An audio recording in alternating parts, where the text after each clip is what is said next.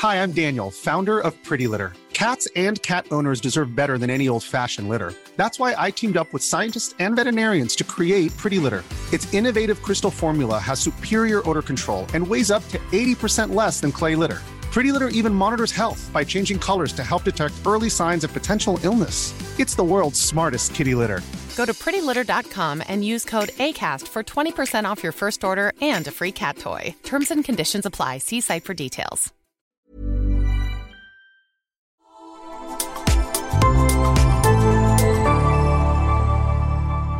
Asennemedia.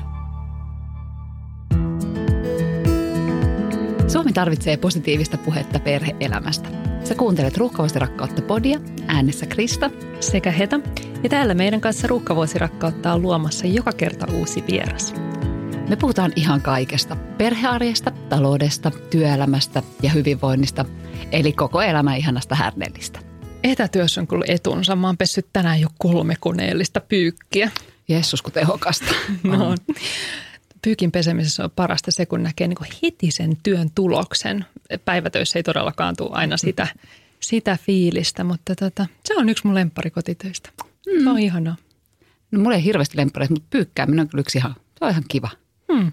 Miten teillä muuten niin jakautuu sun miehen kanssa noi kotityöt? Tuleeko niistä riitaa vai teettekö sulassa sovussa hommia?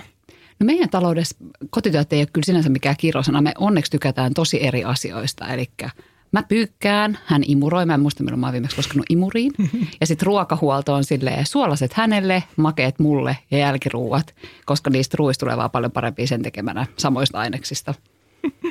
Mutta me, kyllä me joskus tietysti kinataan jostain metatyöstä. Varsinkin lasten harrastukset ja kaikki semmoinen aikataulutus, se on jotenkin, se on kyllä tosi työlästä. No mutta hyvä, jos ei kuitenkaan isompi riito. Ja mulla on, mulla on aika sama fiilis, että aika tasaisesti jakautuu ja tehdään niinku niitä juttuja, mistä itse tykkää. Mutta kaikilla naisilla ei todellakaan ole se fiilis. Mä tuossa eilen selailin vuoden 2017 tasa-arvobarometri ja sen mukaan naiset koki selvästi miehiä useammin olevansa liikaa vastuussa kotitöistä. Joo, tänään me puhutaankin muun muassa tästä tosi tärkeästä aiheesta, eh, kotitöiden ja laajemminkin hoivavastuun jakautumisesta perheistä. Miksi hoivan jakautuminen tasa-arvoisesti on niin tärkeä aihe, että YK on tasa-arvojärjestö UN Women Suomi on listannut se yhdeksi tärkeimmistä tavoitteistansa. Jep, tänään jutellaan siitä. Meidän tämänpäiväinen vieras on neljä- ja kahdeksanvuotiaiden lasten äiti. Hän on tasa-arvojärjestö UN Women Suomen toiminnanjohtaja, eli omien sanojensa mukaan hänellä on maailman mahtavin työ saada edistää naisten ja lasten oikeuksia maailmanlaajuisesti. Nyt hän asuu perheensä kanssa Helsingissä, mutta vuodet maailmalla ovat muokanneet hänestä kyltymättömän uuden opin ahmian, ihmisoikeuksien puolustajan ja tasa-arvon edistäjän. Lämpimästi tervetuloa luomaan meidän kanssa ruuhkavuosirakkautta, Jaana Hirsikangas. No suur kiitos. Ihanaa olla täällä ja ajettaisi tehnyt mieli jo äsken kommentoida ihan kaikkea, mistä te puhuitte. Lempparikotitöitä vai? Joo, niistä. Ja mit, miten voi pyykin peseminen olla niin ihanaa? Mihin te laitatte ne pyykit kuivumaan ja niin kolme koneellista oikeasti. Tai ne puhtaat. Ne on meidän makkarisängyllä kaikki. Joo, tämä on mulle ihan vieras konsepti. Mä en ymmärrä siis, kun mä pistän, me pistetään aina suoraan kaappiin. Tätä, tätä mä en taju, että mihinkä ne joutuu, väl, miten ne voi päätyä sinne sängylle. Mutta sitä mä en taju, että mihin niitä ripustellaan niitä kolme koneellista pyykkiä. No nämä oli onneksi aika pitkälti lakanoita ja pyyhkeitä, niin ne menee suoraan okay. kuivaajaan. Se Aivan, helpottaa. Joo, joo, joo, niin Mutta sitten jos ne ei ole kuivaajapyykkiä, niin sitten niitä on ympäri taloa. Niin. Mä laitan kaiken kuivuri. Mutta mitä sulle kuuluu Jaana tänään? Ihana, kun täällä. Kiitos. Kuuluu hyvää. Erityisesti iloitsen, että ehdin kävellä tänne. Että ei ollut hmm. semmoinen niin tukkonen päivä, että ei olisi kerinyt ottaa sitä hetkeä, että olisi vähän käpytellyt. Hmm. Hmm. Mä luen pätkän Jyväskylän yliopiston sivuilta, jossa kerrotaan susta.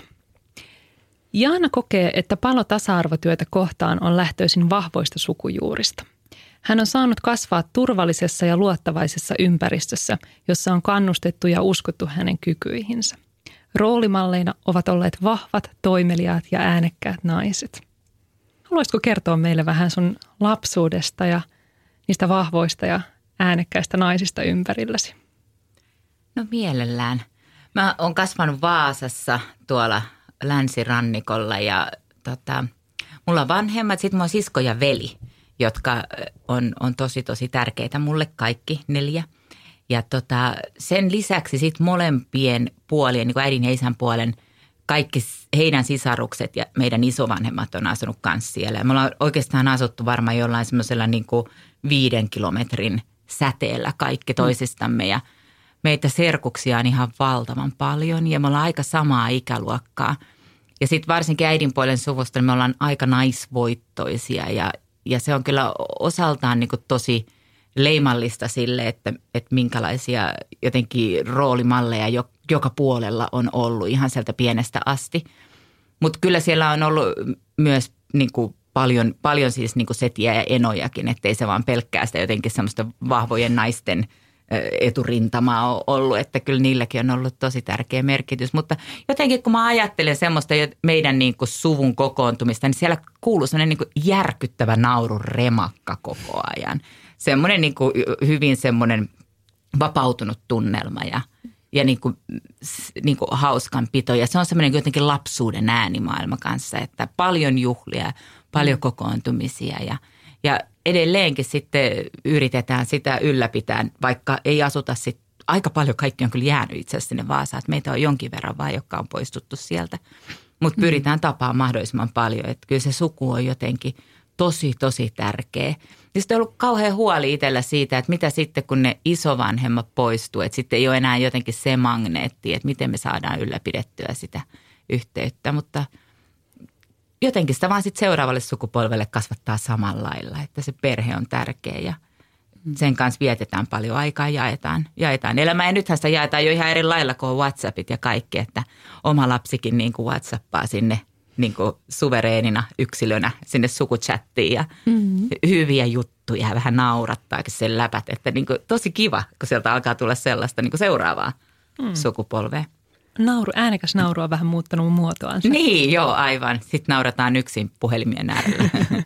Mutta sitä saa kyllä tehdä. Se on itse asiassa serkkuchatissa semmoinen WhatsAppissa, että sitä ei voi lukea missään semmoisessa, missä ei voi nauraa, koska se, se on käynyt monta kertaa, että rupeaa naurattaa niin paljon. Mutta Joo, se on hauska ja äänekäs suku. Millaista teidän suvun huumori on sitten? Mille ja, te nauratte? Ihan siis kerta kaikkiaan niin kaikelle, että sitä ei voi kyllä nyt lähteä määrittämään. Ihan kaikelle ja kovaa.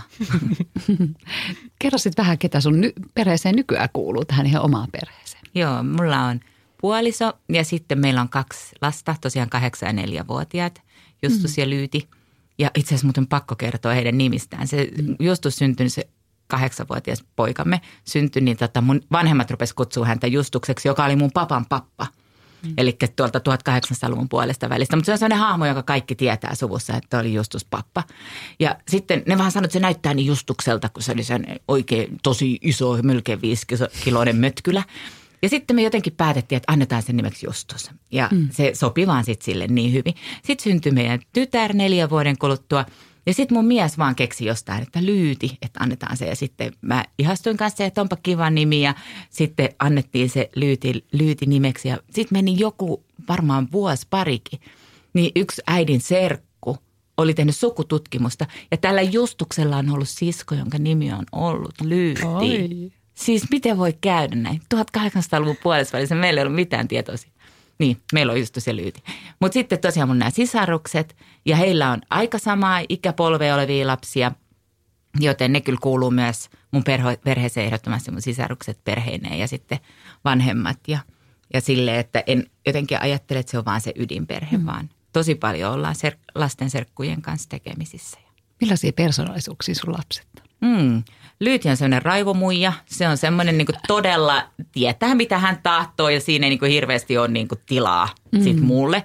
Että se oli niin hyvä ja mun ystävät nauraa sille ihan valtavasti, koska sit mun ystävät on niin kuin mun, mun, kuin mun sisko ja semmoinen vanha lapsuuden ajan porukka. Niin tota, ne aina muistaa niin kuin kettuilla mun miehelle siitä, kun hän kauheasti haaveili, kun odotimme toista lasta, kun ei tiedetty kumpi sieltä tulee, että voiko sieltä tulisi tyttö. Että kun hän aina katsoo, että kun päiväkodista haetaan tätä tyttöä, niin ne kävelee niin nätisti niiden isien kädessä ja pojat niin säntäilee ja Justus oli tosi eläväinen. Että, että hän halusi kanssa sen runotytön, niin onpa saanut aikamoisen runotytön. Se on siis se on semmoinen, tiettäkö, sille pitää lukea Peppi pitkä tossua niin, että Peppi on lyyti. Niin kuin, että aina kun sanotaan Peppi, niin pitää sanoa lyyti. Ja se Ihana. on niin kuin täydellinen kuvaus siitä. Ja sitten Justus on, niin kuin, siis hän on todella niin kuin aivan toisenlainen. Tosi myötämielinen, maailman rakastavin isoveli, tosi paljon haluaa antaa niin kuin huomiota ja kaipaa sitä pikkusiskon semmoista niin kuin rakkautta ja hyväksyntää. Ja ne, on, ne on kyllä tosi liikkikset. Mm. Ihan siis niin, kuin, niin kiitollinen kuin ihminen voi vaan lapsistaan olla, niin olen. Mm. No hei, täällä ihan kyynelet silmissä. Tätä, millaista teidän perheen arki on tällä hetkellä? No se on hyvin, hyvin arkea. se on hyvin ruuhkaista. nyt ollaan niin kuin siinä vaiheessa, että vanhemmalla on niitä harrastuksia, niin niiden, niit, ne tietenkin sävyttää elämää jo aika paljon – Ö, mutta sitten, sitten se vanhempi toisaalta, kun on jo tokalla, niin siellä on alkanut vähän semmoinen niin kuin helpot, helpotuksen huokaus, että on sitä itsenäisyyttä ja pystyy tekemään jotain asioita jo itsenäisesti ja kulkee ja olee vaikka himassa vähän aikaa yksin tai vähän pidemmänkin aikaa. Että nyt on ihan vähän, vähän aikaa sitten hankittu puhelin. Että on, on niin kuin semmoista helpotusta, mutta sitten on kyllä tosi niin kuin syvissä vesissä mennään vielä sen pikkulapsiarjen kanssa. Että onhan se semmoista aikatauluttamista koko ajan. Mm niin kuin viemiset, hakemiset, sellaiset kuviot. Mutta, mutta toisaalta mä oon myös tosi kiitollinen siitä ja niin kuin kauhulla ajattelen, että tätä ei kestä enää kauaa, että ei ole semmoista pientä. Mä tunnistan tuon aika samanikäiset mm. lapset ja semmoinen kauhea ristiriita Joo. siitä, että, että ihan syvissä vesissä vielä pikkulapsiareissa, mutta sitten samaan aikaan tuntuu, että se lippuu jo sinne, niin kuin, sieltä ne kasvaa niitä isoja pieniä teinejä niin. kohta sano muuta. Mm-hmm. Ja se on aika kauheata jotenkin, vaikka niissä on niin kuin tosi kiva seurata mm-hmm. sitä kasvua, mutta sitten jotain niin liikuttavaa on semmoisessa pienessä. Ja sitten, mutta sitten toisaalta mä oon niin kiitollinen, että ei enää ole sitä, niin kuin, tiedättekö, yksi- tai kaksivuotiasta, että lämpimää, niin lämmintä sy- sympatiaa täältä vyörytän kaikkia heitä kohtaan, jotka vielä on siinä, tiedättekö, jatkuvaa yöheräilyä ja, ja niin kuin kaikkea sitä, mitä se on. Se on kuitenkin niin eri kun sitten neljävuotias osaa jo pukea ja syödä ja kertoo, mitä se haluaa ja miksi mm. sitä ottaa päähän silloin, kun se huvittaa kertoo. Ei aina huvita, pitää vaan huutaa. Mitä te tykkäätte tehdä perheen kanssa? Mä näin sun Instagramissa ihanan tämmöisen muun muassa Hirs, eh, Hirsarit on the road hashtagin mm. ja oli muitakin jotain hauskoja tämmöisiä, vähän niin kuin matkailuja ulkoa. Joo, Joo. me niin kuin ennen koronaa kyllä, mm. niin aika, aika semmoinen niin päätyöksemme niin kuin, tai päätyön ohella mm. päätyönä, niin kyllä maailmaa ollaan maisteltu, että on kuljettu tosi paljon – tosi, tosi, tosi paljon ja monenlaisissa paikoissa. Että se on oikeastaan se, mikä muun ja mun puolison tuonut yhteenkin alun pitäen. Että me ollaan matkustettu kyllä, kyllä kovasti ympäri maailmaa ja vietetty kaikki mahdolliset niin kuin lomakaudet ja vanhempainvapaat ja kaikki semmoiset aina sitten jossain päin, jossain päin maailmaa uuteen tutustuen. Mutta nythän se on aivan taakse jäänyttä elämää, että eihän sitä sitten mm. enää ole, kun korona on tullut ja – ja tota, olemme sitten vähän korvattu, niin kuin, että ollaan yritetty käydä Lapissa paljon, että sehän on tosi, tosi, tosi upea paikka. Että kyllä se varmaan painottuu niin kuin just noihin lomakausiin, niin niissä aina jonkin tekemiseen. Että me ei olla ollenkaan semmoisia kotikönnäjiä. Mm-hmm. Että, me ei niin kuin, että jos on loma, niin ei me hyvänen aika kotona sitä vietetä. Että todellakin lähdetään johonkin ja niin kuin otetaan se niin kuin mm-hmm. ilo irti siitä, että nyt on jotain muuta. Mm-hmm. Et, ja sitten tosi paljon siis luonto luonto on sellainen, että, että se niin kuin on leimallista niin kotioloissa arkena kuin myös niin kuin lomakausina. Että kyllä me niin kuin aina hakeudutaan johonkin kansallispuistoon tai niin kuin luontoelämysten äärelle. Mm. Että se, se on kyllä semmoinen, että jos ajatellaan, että mitä me perheenä tykätään tehdä, niin hyvin paljon, että lapsella on aina ollut niin kuin kantorinkat ja – ja nyt, nyt ollaan siinä hankalassa vaiheessa, kun se neljävuotias ei tietenkään vielä oikein hiihdä pitkää matkaa tai kävele pitkää, mutta ei voi kantaakaan enää rinkassa mm. tai ei voi olla ahki, jos painaa liikaa sit niin kuin pitkälle mm. matkalle ja niin kuin tämmöistä. Että. Mm. Mutta ne, ne nyt ehkä on se matkailu, maailman mm. näkeminen ja sitten luonto, ehkä semmoiset niin ykkösjutut. Ja parin vuoden päästä se nuorempikin jaksaa jo hiihtää Todellakin. Joo, ja vuoden päästäkin jo paremmin. Mm. Mutta nyt on vielä tähän neljävuotias, on, on kyllä se on niin mm. pahin suvanto.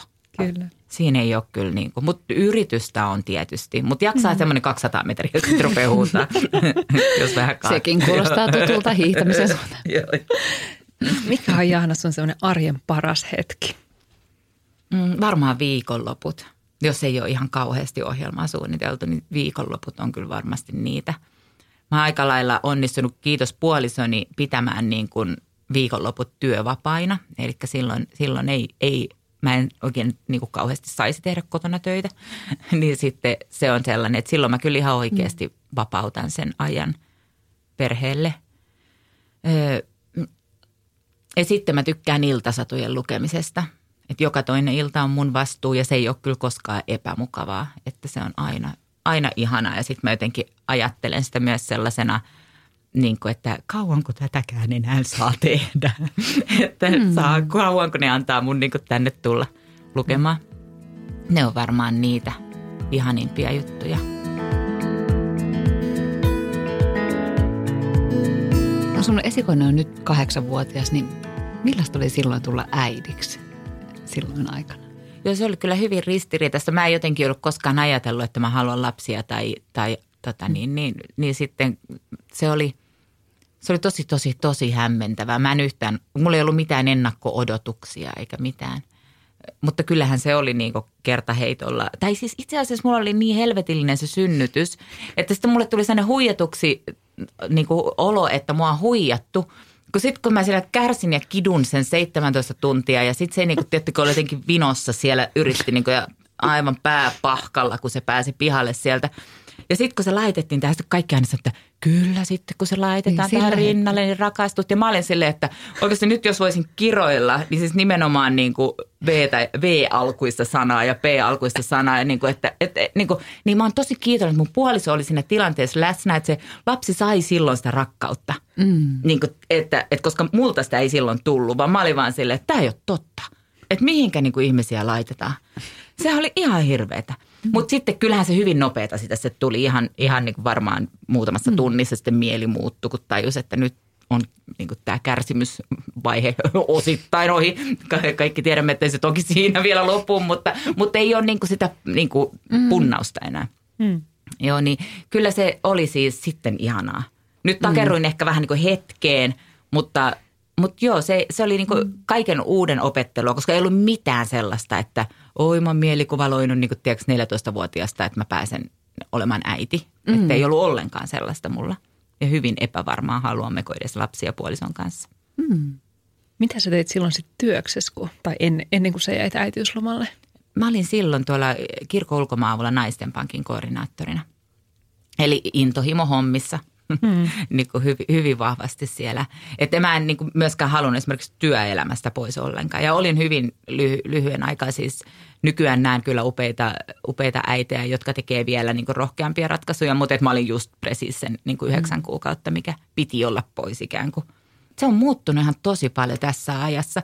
Nyt on niin kuin – et se on ihana nähdä, että yhteiskunta voi mm. muuttua. Et nythän monet on niin, että ne jakaa oikeasti sitä vanhempainvapaata tai ne tekee erilaisia malleja siinä – siinä, niin kuin, että, että tekee vaikka kolme päivää, kaksi päivää, mitä ne osittaisia vanhempainvapaita ja sellaisia. Että nehän on aivan upeita, että sellaisia mm. mahdollisuuksia on. Joo, eikä silloin seitsemän, kahdeksan vuotta sitten oikeastaan ollut ihan yhtä paljon nähtävissä semmoisia niin esikuvia, että sä näet, että joku hyppää unelmatyöstänsä pois. Mulla oli myös samalla tavalla ihan mun unelmien työ silloin. Joo.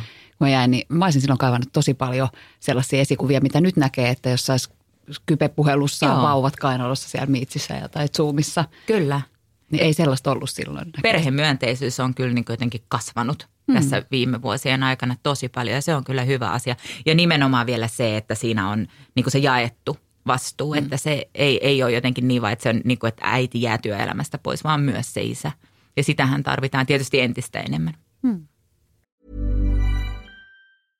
Hey, I'm Ryan Reynolds. At Mint Mobile, we like to do the opposite of what Big Wireless does. They charge you a lot – we charge you a little. So naturally, when they announced they'd be raising their prices due to inflation, we decided to deflate our prices due to not hating you. That's right. We're cutting the price of Mint Unlimited from $30 a month to just $15 a month. Give it a try at mintmobile.com slash switch. $45 up front for three months plus taxes and fees. Promo for new customers for limited time. Unlimited more than 40 gigabytes per month. Slows. Full terms at mintmobile.com. Imagine the softest sheets you've ever felt. Now imagine them getting even softer over time. That's what you'll feel with Bowl and Branch's organic cotton sheets. In a recent customer survey, 96% replied that Bowl and Branch sheets get softer with every wash. Start getting your best night's sleep in these sheets that get softer and softer for years to come. Try their sheets with a 30-night guarantee. Plus, get 15% off your first order at bowlandbranch.com. Code BUTTERY. Exclusions apply. See site for details. Nykyään sä oot sit tosiaan äh, UN Women Suomen toiminnanjohtaja. Sä oot sanonut äh, tämmöisessä CEO-podcastissa seuraavasti. Kannattaa unelmoida isosti ja tavoitella tähtiä. Nyt en osaa enää suunnitella mitään. Olen nyt siinä pestissä, joka oli joskus kreisein unelmani. Sun lapset oli tosiaan aika pieniä silloin, kun sä aloitit sun nykyisessä tässä unelmatyössä ja kuulostaa siltä, että sä oot saanut tosi paljon hyvää ja, ja suurta, mutta aika niin kuin pienessä ajassa, niin kuin sa- samanaikaisesti. Onko tämä nyt sitä kuuluisaa ruuhkavuosia rakkautta vai mitä luulet? On se varmaan sitä kyllä jo, mutta en mä kyllä kellekään suosittelisi, enkä, enkä itsekään olisi missään nimessä halunnut, että kun mun pieni oli silloin just täyttänyt kaksi vuotta, kun mut mm. valittiin siihen tehtävään, niin tai ei ollut itse asiassa vielä edes kaksivuotias silloin, niin en kyllä olisi halunnut siihen elämäntilanteeseen. Olisin mieluummin tehnyt kevyempää työtä ja jotenkin semmoisessa niin kuin mm. vähän, vähän niin kuin vastuuttomammassa, niin kuin, että ei ole niin crazy vastuu, mikä se niin kuin tämmöisessä toiminnanjohtajan pestissä on. Ja vielä kun aloittaa ihan nollasta, ei mulla ollut mitään osaamista johtamiseen, toiminnan johtamiseen, niin kuin – järjestöjohtamiseen, niin mm. se oli kyllä niin kantapäin kautta aloittamista ja ei se ole mun mielestä reilua niin kuin niille pienille. Että en mä olisi halunnut missään nimessä sitä, erityisesti sen pie, pienen pienen näkökulmasta. Mutta se oli vähän semmoinen juttu, että ensinnäkään mulla ei käynyt niin kuin pienessä mielessäkään, että mä voisin tulla valituksi, koska mä olin aina ajatellut, että tässä positiossa pitää olla sellainen rouva. Semmoinen niin kuin oikein, tiettekö, semmoinen, no niin kuin semmoinen viimeisen päälle niin kuin – ehkä mielellään vähän niin kuin harmahtava ja ylihieno frisyyri aina ja joku semmoinen jakkupukuasia. Ja sitten mä en vastannut niin kuin mitään niitä mielikuvia, mitä mulla itsellä oli. Mm. Niin sitten en mä niin kuin ajatellut ollenkaan, että mä oon vielä siinä tilanteessa, että mä voisin tulla valituksi, mutta mä en voinut myöskään olla hakematta. Mm. Kun mä sain niin monesta suunnasta, hei hae, hae, hae, niin sitten mä, että no okei mä haen. Ja sitten siinä oli vähän se, että sitten tämä pesti tulee auki niin harvoin, ainakin historiaa kun katsoo niin ei sit voinut olla sille, että no en mä nyt tee, että ottakaa nyt joku toinen, että niin sit sitä oli niin vähän pakko, pakkorako sitten, että kun sai sen mahdollisuuden, niin tarttua siihen. Mutta että ei se, ei se kyllä mikään ihanteellinen kompo ole. Että ei se ole kiva niille pienille ja se on oma jaksamiseen tosi raskasta. Ja, mm. että, että se ei ole kyllä hyvä, hyvä juttu. Ja tuo on aika julkinenkin pesti kuitenkin. Olet TVCen päätynyt usein päädyt kommentoimaan asioita ja miltä se tuntui tavallaan siinä, kun oli se hirveä myllärys pikkulapsiarkea samaan aikaan käynnissä. No aika hyvin mä pystyn kyllä siinä vaiheessa sitten, kun työtä tekee, niin en mä ajattele silloin, silloin mä oon niin vaan se ammatti minä – että en mä silloin jotenkin sitä ajattele siihen. Mutta on ollut kyllä koomisia tilanteita muun muassa nyt, kun on tämä korona-aika vielä – ja sitten, ja jo, mitähän muutakin siinä on ollut sekoittamassa, mutta yksikin tuommoinen joku aamu TVn kommentti, että se oli onneksi semmoinen, että sai puhelimella tehdä sen. Niin mä menin meidän taloyhtiön saunaan ja sitten mä liimasin kaikkiin sinne niin kuin matkan varrelle, kaikkiin oviin, niin teettekö välioviin, että, että hiljaa, ei tarvitse olla kuin viisi minuuttia hiljaa, että olen täällä kommentoimassa. Kun mä voin olla kotona, koska jos lapset olisi herännyt, mutta mä en voinut myöskään lähteä töihin, kun se oli semmoisen aikaa, että mun piti olla lähtemässä viemään lapsia siitä kouluun ja päiväkotiin. Mm. Ja, et siinä oli niin kuin monta palikkaa. Sitten mä olin niin kuin taloyhtiön saunassa sitä tekemässä, sitä aamu TVn niin kuin jotain tyttöjen päivän kommentointia. Että mm. kyllä ne vähän niin kuin hassuja kombinaatioita sitten vaatii, mutta toisaaltahan ollaan kauhean etuoikeutettuja, että voidaan tehdä etänä ja, mm. ja tolle, että ei tarvi olla aina läsnä läsnä, niin kuin, että se maailma on ikään kuin mennyttä. Mm. Että, että voidaan paljon helpommin yhdistää ja sehän, sehän tuo niin kuin jotenkin – paljon armollisemmaksi kaiken sen ruuhkavuosi ajankin, kun, kun voi siinä työn lomassa pestä pyykkiä tai, tai mitä nyt tekeekään sitten semmoista niin kuin kotiasiaa, joka edistää. Mm. Koska pakkohan meidän pitää muistaa aina liikkuu kuitenkin joka tunti vähän ja vähän niin nousta siitä työn ääreltä, niin mikä sen järkevämpää kuin tehdä se just jotenkin noin, että yhdistää sitten.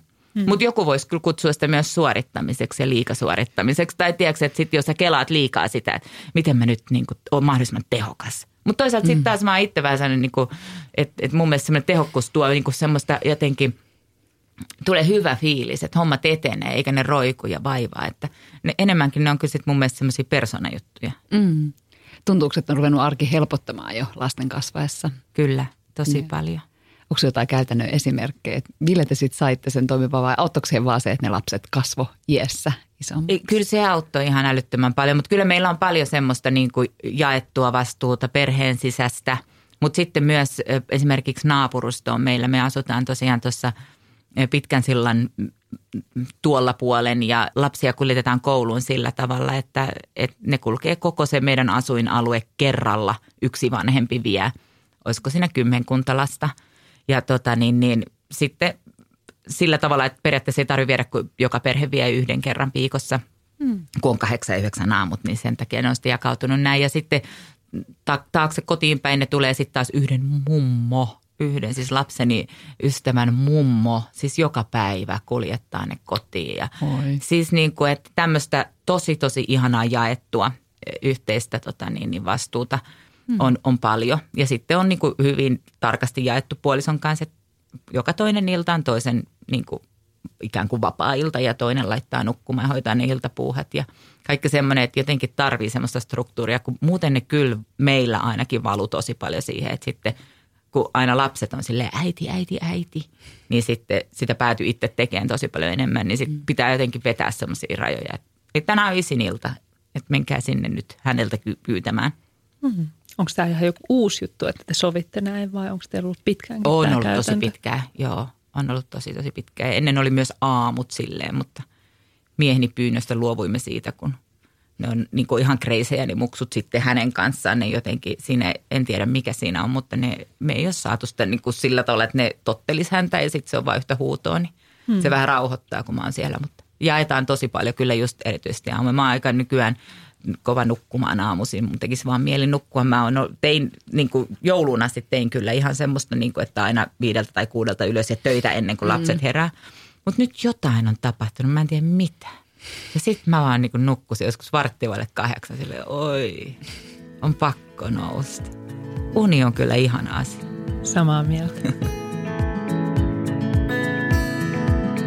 Hei, sä oot työskennellyt naisten oikeuksia ja, ja kestävän kehityksen tehtävissä useassa eri maassa. Mä ainakin huomasin, että Yhdysvalloissa, Taimaassa, Intiassa, Ukandassa, Kostarikassa. Unohdinko jonkun vielä? Et unohtanut, mutta en ole, en ole USAssa työskennellyt. Siellä okay. mä ollut niin kuin nuorna. Nuorena? Joo. Okei. Okay. No mutta noissa maissa asunut kuitenkin. Tota, miten nämä ulkomaanvuodet on vaikuttanut suhun ihmisenä?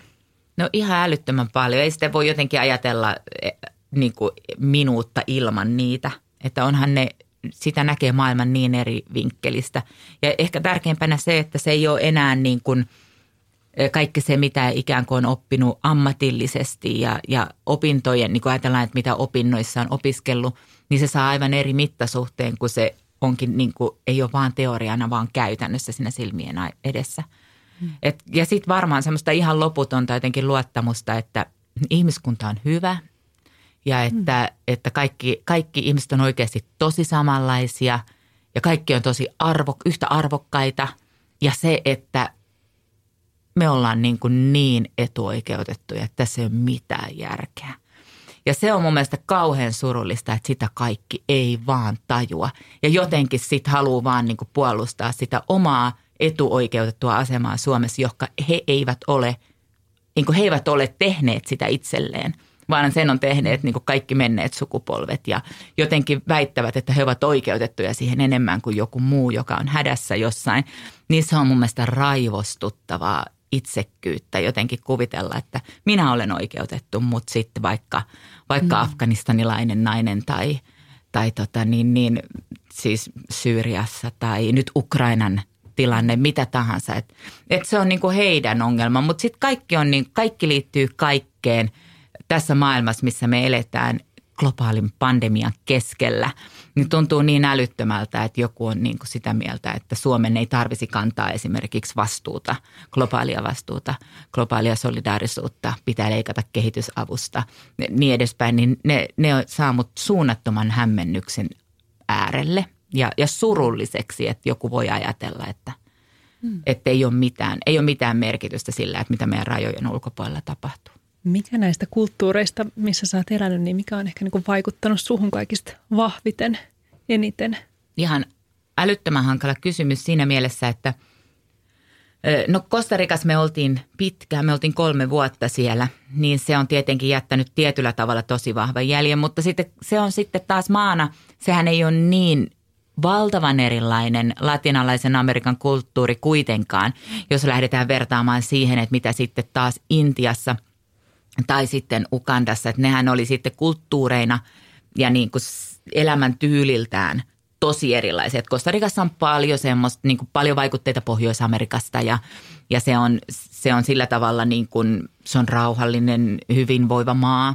Ja siellä on, siellähän on siis, siellä ei ole armeijaa. Se on lakkautettu 40-luvulla – Kostarikan armeija. Ja ne on käyttänyt sen kaiken rahan koulutukseen ja terveydenhuoltoon. Eli se on niin kuin latinalaisen Amerikan maista niin kuin tosi erilainen kuin muut, jossa mm. on paljon kärsitty erityisesti Väli-Amerikassa sisällissodista ja, ja muusta epäoikeudenmukaisuudesta. Niin silleen se on, se on niin kuin turvallinen, mukava maa asua ja mukava on niin kuin understatement, koska sehän on ihan crazy mahtava maa, kun ajattelee, että kahden valtameren tai Karibian meren ja Tyynen valtameren välillä molemmille meiltäkin oli kolmen tunnin autolla ajoja. Mahtavimmat vuorimaisemat ja sademetsät ja kaikki maailman, niin kuin, etteikö, upeimmat elukat niin kuin, äh, laiskiaisista apinoihin, tukaneihin, kaikkea. Niin kuin se ihan älyttömän upea paikka asua. Tulee silmiin eteen semmoinen värikäs, siis ihana. kuule tropiikki. Juuri, mm. sitä se on. Sitä se on ihan, ihan älyttömän upea.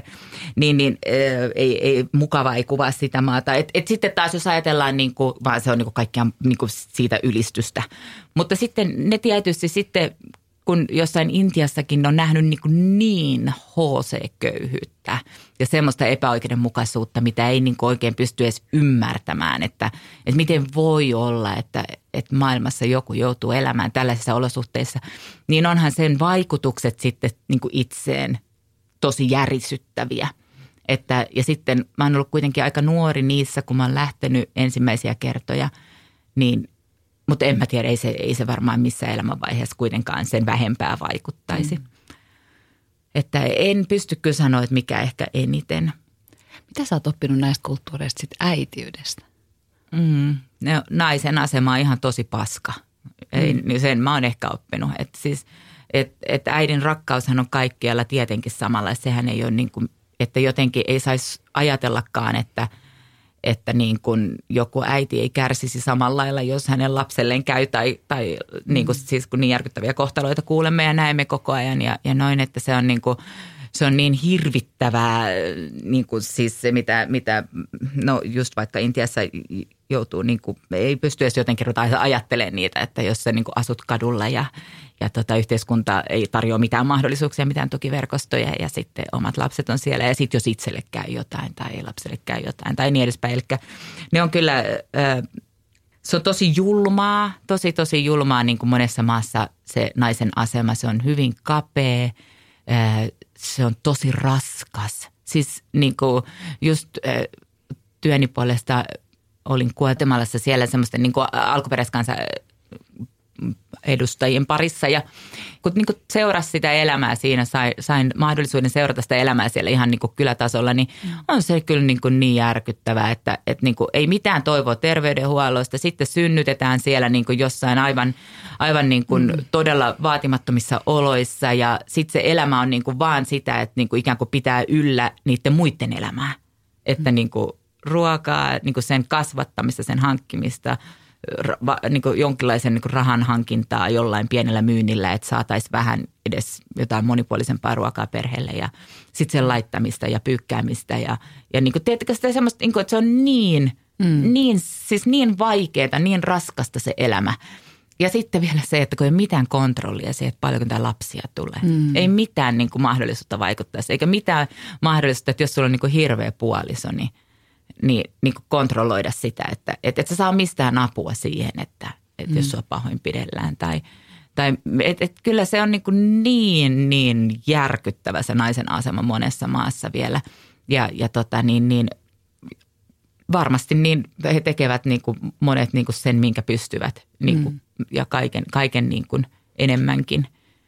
Mutta että mitä äidin rakkaudesta oppinut, niin mun mielestä se on sama kaikkialla – mm. ihan sama kaikkialla ja sama onni. Mutta sitten tietysti se vaan, että jos se, tiedättekö, että jos olet raskana niin kuin kahdeksannin kerran mm. ja niin kuin olosuhteet on mitä on, niin kyllä siinä varmaan vähän epätoivoa alkaa niin kuin vallata mieltä.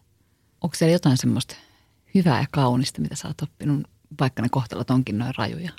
Varmaan on, mutta mä en tiedä minkä takia mulla on niin leimallista. Mä rupean vähän itkettämäänkin, kun mm. se on niin järkyttävää, se on niin, kuin niin hirvittävää se niin kuin monen elämä, anteeksi. Ei se tuntuu niin epäoikeudenmukaiselta. Ja tota niin, niin, niin kuin tiedättekö, tosi, tosi, tosi, ah, niin kuin tietysti onhan se, onhan se niin kuin samalla lailla, samalla lailla niin kuin, että näkee niitä onnenhetkiä ja, ja hymyjä ja, ja niin kuin riemua ja pienten lasten, niin kuin, tiedättekö sitä – juoksua siinä pihapiirissä ja näin, mutta, mutta paljonhan niin kuin näissäkin oloissa niin lapset kulkee niin kuin itse ja ei mm. saa sitten, että, ei ole, että ne menee lapsijoukkoina siellä, siellä tota niin, niin pitkin kyliä ja varmasti niin kuin ihanaa elämää, mutta, mutta sit me myös niin kuin jotenkin ihannoidaan tai luodaan joku semmoinen ideaali siinä, että se on jotenkin niin kuin parempaa elämää. Mutta jos sä saa koulutusta tai terveydenhuoltoa silloin, kun sä tarvit esimerkiksi terveydenhuoltoa, niin se on, niin kuin, se on ihan hirvittävää. Se on aivan järkyttävää. Että aika positiivisin mielin olen kyllä nyt näköjään tässä mm. näin, että mm. yrität niin kuin lypsää musta jotain niin kuin hyvää, niin kuin hyvää, mitä mä oon sieltä oppinut. Olen oppinut paljon hyvää, mutta jotenkin mulla vaan niin kuin kuormittaa mieltä se. Ja niin kuin, se on tärkeää. Se on, se on tärkeää sanoa ääneen Joo. tässä kulttuurissa täällä. Niin, mm. että siis se on niin raskas se naisen asema. Se on niin hirvittävän raskas niin monessa maassa. Ja se ei ole pelk- niin kuin, ei, ei pelkästään niin tässä, e, että, että on se täälläkin tietysti – monella mm. tavalla vastuuta enemmän, mutta et kyllä se niin kuin kehittyvissä maissa on jotain aivan hirvittävää. Ja niin kuin sä sanoit, niin eihän harva meistä tuskin itse ei ainakaan niin kuin tässä arjessa todellakaan muista tai tajua, että kuinka etuoikeutettu oikeasti on, että, että meillä on kyllä ihan valtavan hyvin asiat. Näiden kokemusten rinnalla, niin miten niin kuin muuten tämä suomalainen perheelämä, miten se näyttäytyy sulle – Kyllä, se, kyllä siellä tietysti vielä niin kuin paljon on, on, se on hauska jotain tutkimuksia kun katsoo, niin niissähän usein miehet aina sanoo, että me jaetaan tasapuolisesti kaikki. Ja sitten kun kysytään naisilta, niin sitten se on niin kuin, että no ei se nyt kyllä ollenkaan näin tunnu menevän. Mutta mun pitää kyllä myös sitä sanoa, että, että vaikka me ollaan niin etuoikeutettuja monesta niin mä en halua kuitenkaan jotenkin niin vähätellä niitä haasteita, minkä parissa – monet perheet kamppailee, monet äidit ja yksilöt ylipäätään. Että totta kai täälläkin on ongelmia ja on paljon ja on uusia ja, ja niin kuin semmoisia haasteita, mikä sitten on aivan erilaisia sitten tietenkin johonkin kehittyvien maiden naisten niin kuin arjen haasteisiin. Mutta joo, kyllä se varmaan se hoiva on se niin kuin semmoinen jotenkin kiinnostavin asia tällä hetkellä, mitä itse mietin paljon, että, että se vie kuitenkin niin paljon mahdollisuuksia sit naisilta, että jos ollaan niin kuin pidempään kotona niin työelämässä ja palkkakehityksessä, jolla sitten taas on vaikutukset sinne eläkkeisiin asti ja niin edespäin.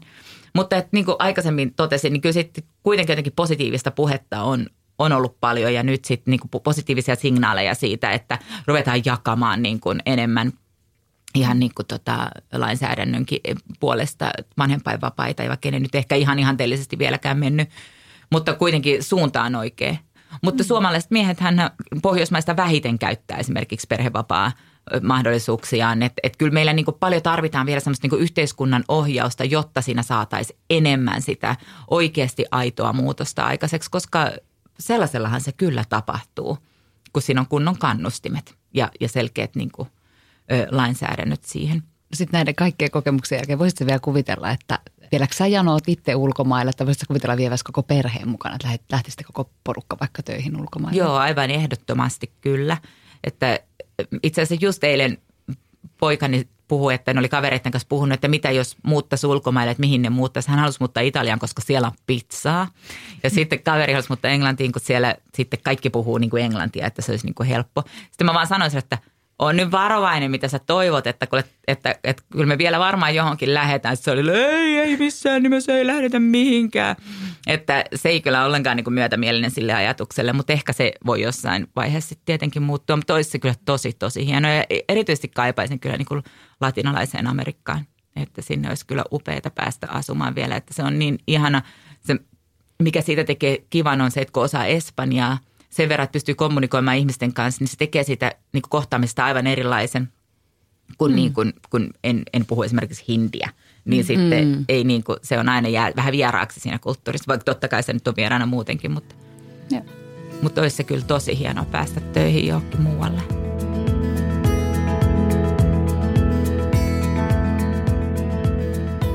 Puhutaan vähän siitä hoivan jakautumisesta vielä lisää. Sä kerroit siinä samassa CEO-podcastissa myös näitä UN Women Suomen tärkeimpiä tavoitteita. Ja mä nyt kerron vähän tälle nopeasti, kerro sitten, jos, jos tota yleistä liikaa, mutta ensimmäinen niistä oli naisiin kohdistuvan väkivallan vähentäminen, että se oikeasti, että se pitäisi saada loppumaan. Ja mekin ollaan täällä puhuttu, meillä oli Riitta Särkelä ja Ensi- ja turvakotien liitosta ja Jukka Kurttila tuossa vieraana ennen, ennen joulua. Pidettiin kokonaan jakso siitä, se oli kyllä todella, silmiä avaava keskustelu. Sitten toinen tärkeä tavoite on naisten palkkatasa-arvon ajaminen ja kolmanneksi mainitsit just tämän, että, että hoivan jakautuminen ja mä luulen, että, että se olisi semmoinen, mistä me ei ole hirveästi puhuttu täällä, mutta joka on ihan meidän kaikkea arvoa, arkea. Miksi mm. se on mm. teille niin tärkeä? No mä, nyt, mä luulen, että nyt on tuota, jotenkin, mä oon ilmaissut itseäni väärin, koska ne ei ehkä ole niin UN Women Suomen tavoitteet. Nämä on varmaan ollut niin kysymyksiä mulle. Su, sun omia. Niin, Joo. että mitä mä Joo. ajattelen, no koska, no koska tota, niin, niin, niin kuin UN Women Suomena me tietysti toteutetaan sitä mandaattia, mikä on YK tasa-arvojärjestö UN Womenillä niin kuin globaalisti. Ja siellä on, on niin kuin niin kuin sit, Tietyt asiat niin, listattuna. Aivan. Joo, ihan varmasti. Että et meillä ei niin kuin ole sillä tavalla, että me täällä tehdään nimenomaan juuri varainhankintaa, tiedotusta ja vaikuttamistyötä siihen, että saataisiin niin kuin sitä globaalia työtä tehtyä. Mutta nämä on ollut varmaan sellaisia mun, mun itse nostamia asioita. Ja tota, niin mitähän sä kysyitkään? Niin. niin. No, eh, miksi, se, miksi se on sulle tärkeä tavoite? Miksi hoivan Hoiva. epätasainen jakautuminen, niin miksi on, miksi se on sulle tavoite? No se on, se on niin kaikella tavalla sitä naisten elämään rajaava asia. Ja, ja siis se on niin tietysti globaalisti aivan mm. valtava ongelma. Että jos ajatellaan, niin kun, että naiset tekee ensiksi just palkkatyöpäivä ja sitten vielä niin kotona sitten toisen työpäivän niitä, sen niin hoivan parissa. Että ne luvuthan on ihan kiistattomia maailmanlaajuisesti, mutta myös niin kun, Suomen tasolla siinä, että kuinka naiset tekevät kaikkea sitä hoiva- ja kotityötä niin kuin huomattavasti enemmän kuin miehet. Ja ne on niin kuin ihan merkittäviä ne luvut, että siellä on niin kuin noin puolet enemmän Suomessa kaikissa niin kuin mitatuissa tuloksissa, niin naiset tekee aina niin kuin tuplat siihen nähden, mm. mitä miehet tekee. Ja se ei vaan ole oikein, se on monella tavalla väärin. Kun mainitsin just niitä palkkakehitystä ja, ja tota, mm. niin, niin ura, urakehitystä ylipäätään, sen vaikutukset sitten sinne – tulevaisuuteen, eläkkeisiin ja, ja, ja niin edespäin. Että kyllä ne on niin kuin, ne on niin isoja yhteiskunnallisia ilmiöitä, että ne jättää ikään kuin naiset aina koko ajan sinne niin kuin taka-alalle. Ja, ja sen takia se ei, se ei ole niin kuin tasa-arvoinen lähestymistapa. Siihen vaikuttaa tosi paljon ihan yhteiskunnalliset niin kuin, säännökset, mutta tosi paljon myös normit. Eli se, että miten me eletään, miten me ajatellaan, mikä on niin kuin naisten työtä ja mikä on miesten työtä. Ja, ja niitä mm. pitää niin kuin vaan murtaa ja rikkoa ja ymmärtää, että ei, ei niin kuin sille ole mitään väliä, että mikä sukupuoli hoitaa pyykkihuoltoa tai lastenkuskauksia tai sitä loputonta metatyötä. Miten teidän perheessä jakautuu nämä ajatukset ja käytännössä – niin varmaan meilläkin Kotityöt. hyvin paljon tota, niin, niin, ö, ollaan hyvin paljon niin tällaisten tilastojen armoilla, että mä luulen, että mun mieheni on sitä mieltä, että täysin puoliksi ja mun mielestä ei ehkä ihan niinkään, mutta, mutta tota, niin, niin, paljon sitten just tällaisilla, niin kuin, että, että niin kuin joka toinen kerta on niin kuin toisen vastuu, niin mm. sitten sellaisilla ne sitten niin kuin – yritet, yritän jonkinlaista niin kuin semmoista raamia luoda sille, että saataisiin mahdollisimman paljon tasaisesti. Onneksi ollaan saatu kyllä apua myös sit muilta, niin kuin esimerkiksi Anoppi on hoitanut meidän lasten vaatehuollon ihan täysin, mikä, mistä ei niin kuin ihminen voi kiitollisempi olla ja ja sitten taas niin kuin kaikki meillä serkuilla kiertää ja niin edespäin, että siinä on sellaisia helpotuksia, mm. että se ei vain jää siihen ikään kuin kahden ihmisen koordinointiin, mutta, mm. mutta kyllä varmasti tai on tosi paljon tietysti kyllä meilläkin semmoista, mutta että et mitä voisi paremmin tehdä. Mitä Mut, keinoja sitten ihan niin kuin yksilöllä just muuten? Tuleeko meille jotain muita ihan konkreettisia keinoja koittaa tasata sitä? Jos sä koet, että sun perheessä ei niin kuin niin. vielä ehkä mene ihan tasa. Niin, var, mä oon kuullut paljon ihmisten tekemään niin semmoisia listauksia, että ihan oikeasti listataan, että, että mitä sä teet ja mitä mä teen. Ja mm. niin kuin, että missä, missä niin kuin, varmaan puhuminen, avoimesti puhuminen siitä, että missä tuntuu, että nyt ei mene tasan nämä. Ja sitten eihän se myöskään ole ihan reilua, että sit jos tehdään niin, että okei, että niin toinen tekee aina vaan sitä, mikä on niin kivaa ja hänelle luontaista tai näin. Ja sitten toinen joutuu vähän niin tekemään sit kaiken sen muun, mikä jää, koska se toinen nyt on vaikka hyvä kokki tai jotain niin tämmöistä. Että se tuntuu vaan niin vähän jotenkin epäreilulta.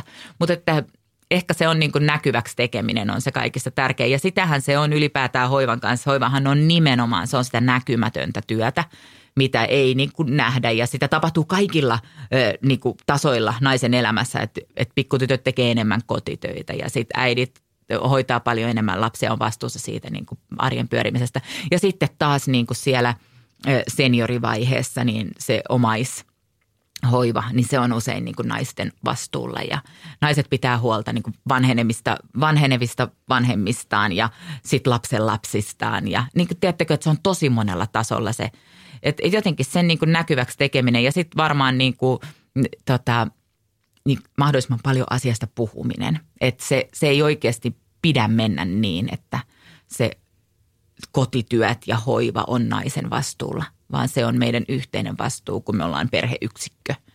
Että mitä enemmän sitä puhutaan, niin kyllä se varmaan, varmaan auttaa ainakin asiaa. Toivoisi. Mm. Mitkä olisivat sun mielestä tärkeimmät niin yhteiskunnalliset teot, joilla tätä voisi viedä eteenpäin? varmaan kaikkiin, kokonaan tätä ei voi kuitenkaan ratkaista tällainen yksilö Ei, eikä pidäkään. Se on tosi mm. tärkeää, että pitää nimenomaan identifioida, että missä on ne paikat, missä lainsäädäntö ja, ja erilaiset niin kuin, tuet ja semmoiset niin mahdollistaa. Pystytkö sanomaan vaikka mitkä olisi ne top kolme Joo, no, asiaa, mitä pitäisi Mä tehdä? sanoisin ehkä nyt yhtenä esimerkkinä just perhevapaa-uudistus ja sen täytyy mm. olla sellainen, että se selkeästi myös niin sanotusti ajaa isiä kotiin, koteihin. Se myös lähettää hyvin vahvan signaalin työnantajille, että myös miehet jäävät kotiin, eikä kuormita vaan niitä naisalaisten työnantajien työpaikkoja, joka on tosi tosi väärin. Se on äärimmäisen epäreilua, ei voi olla. Niin meillä on ne äärimmäisen sekretkoituneet työmarkkinat, niin sit ne, sitä vastuuta kantaa sitten vaan se, se osa ikään kuin, niin kuin yritysmaailmaa. Että siellä pitää olla ö, tota, hyvin vahvasti se, että työelämä myös tukee sitä, että miehet voivat jäädä kotiin, koska sitähän on myös vahvasti näytetty, että kun miehet jäävät kotiin, niin niissä perheissä – ne kotityöt myös jakautuu reilummin, koska he, nämä isät on ollut siellä kotona. Ja se on myös niille isille oikeuskysymys, että he ovat läheisempiä lapsiensa kanssa. Ja heidän asemansa on myös vahvempi sit, jos tulee huoltajuus, huoltajuuskiistoja ja, ja tämän tyylistä. Että et kyllä niissä on niin kuin moni, että ihan vaan tällaisella yhdellä selkeällä perhevapaa-uudistusasialla, jolla on monia vaikutuksia sitten ylipäätään perheiden hyvinvointiin – että kyllä se niin kuin poliittisella ohjauksella saa tosi, tosi paljon aikaan ja sitten ohjaamattomuudella myös haittaa ja hallaa aikaan. Hmm. No sitten vaikka lopuksi vielä, sä oot sekä tytön että pojan äiti. Miten sä kasvatat sun lapsista tasa-arvoisia? Niin, kyllä kuule naulan kantaan. niin. Sepä se. Kyllä tota, niin, niin, varmaan aika semmoinen tietoinen ote siihen on, Ö, mutta et niin kuin, ikään kuin, niin kuin samat vaatimukset, mutta – ja sama, samanlailla. Mutta siinä tietysti nyt, kun niillä on vielä se neljän vuoden ikäero, niin ne on niin kuin silleenkin eri asemassa. Että pitää vaan muistaa jotenkin pitää sitten ne vaatimukset koko ajan samalla tasolla. Mutta sen, mikä kyllä täytyy sanoa, niin on kiinnostava seurata sitä niin kuin ympäristön painetta ja sitä, että miten se muovaa lapsesta tietynlaista – vaikka sä kotona yrität niin kuin tehdä mitä ja jotenkin ylläpitää sitä samanlaista vanhemmuutta, tasa-arvoista vanhemmuutta niin kuin molemmille ko- kohtaamalla heidät molemmat mm. niin kuin samalla lailla, niin, niin kyllä se niin kuin päiväkotimiljöö, niin kyllä se tosi paljon vie tietynlaiseen suuntaan ja sitten niin kuin ne omat ryhmät siellä ja omat kaverit ja näin, että, että se pitää kyllä paikkaansa, että ei sitä niin kuin yksin kasvateta, vaan se on niin kuin kaikki ympärillä mm. kasvattaa meistä tietynlaisia ja sen takia tietysti tosi myös tärkeää, että varhaiskasvatus kohtelee lapsia tasa-arvoisesti ja – ja tietenkin myös koulumaailma, ettei niissä sitten jotenkin ylläpidetä semmoisia haitallisia stereotypioita, mitä vuosikymmenet ollaan saatu kuitenkin tässäkin yhteiskunnassa mukanamme kuljettaa. Hei, meillä on jokaisen jakson lopussa kolme ruuhkavuosirakkauden kolme kepeää. Eli käytännössä me kysytään kolme kysymystä ja toivotaan niihin aika nopeita vastauksia. Oletko valmis? Anna tulla. Kenet sä haluaisit kuulla ruuhkavuosirakkautta podcastin vieraan? Sanna Marini oli, olisipa mukavaa. Mikä olisi sun semmoinen ruuhkavuosirakkauden teesi? Äh, Mikä ajatus? Armollisuus. Se kantaa sua läpi näiden vuosien. Toivottavasti. Loppuun, haluaisitko vielä lähettää terveiset kotiin? Joo, joo haluaisin. kauheasti rakkaita terveisiä ja tota, niin kuin hirveän huonolla omalla tunnolla täällä, kun siellä ollaan partioon lähdössä ja yritin sinne jotain pinaattilättyjä ja, ja partiohuivia valmiiksi, että et niin tämä on tätä oikeasti. Heti niin kuin hirveän huono omatunto, kun ei ole kotona niin kuin avosylin vastaanottamassa pullan tuoksuisena mammana siellä. Niin. Kiitos Jaana, kun tulit luomaan meidän kanssa ruuhkavuosirakkautta. Kiitos teille, että luotte sitä. Seuraa meitä Instassa, että ruuhkavuosi rakkautta ja laita poditilaukseen, niin kuulet ensimmäisenä, kun uusi jakso ilmestyy. Moi moi! Moi moi! Moikka, Moikka moi!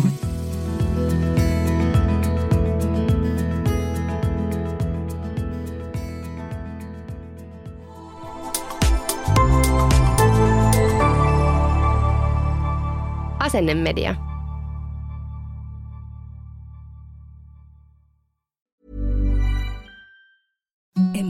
Softest sheets you've ever felt. Now imagine them getting even softer over time. That's what you'll feel with Bowl and Branch's organic cotton sheets. In a recent customer survey, 96% replied that Bowl and Branch sheets get softer with every wash. Start getting your best night's sleep in these sheets that get softer and softer for years to come. Try their sheets with a 30-night guarantee. Plus, get 15% off your first order at bowlandbranch.com. Code BUTTERY. Exclusions apply. See site for details. Imagine the softest sheets you've ever felt. Now imagine them getting even softer over time. That's what you'll feel with Bowl and Branch's organic cotton sheets. In a recent customer survey, 96% replied that Bowl and Branch sheets get softer with every wash. Start getting your best night's sleep in these sheets that get softer and softer for years to come. Try their sheets with a 30-night guarantee. Plus, get 15% off your first order at bowlandbranch.com. Code BUTTERY. Exclusions apply. See site for details.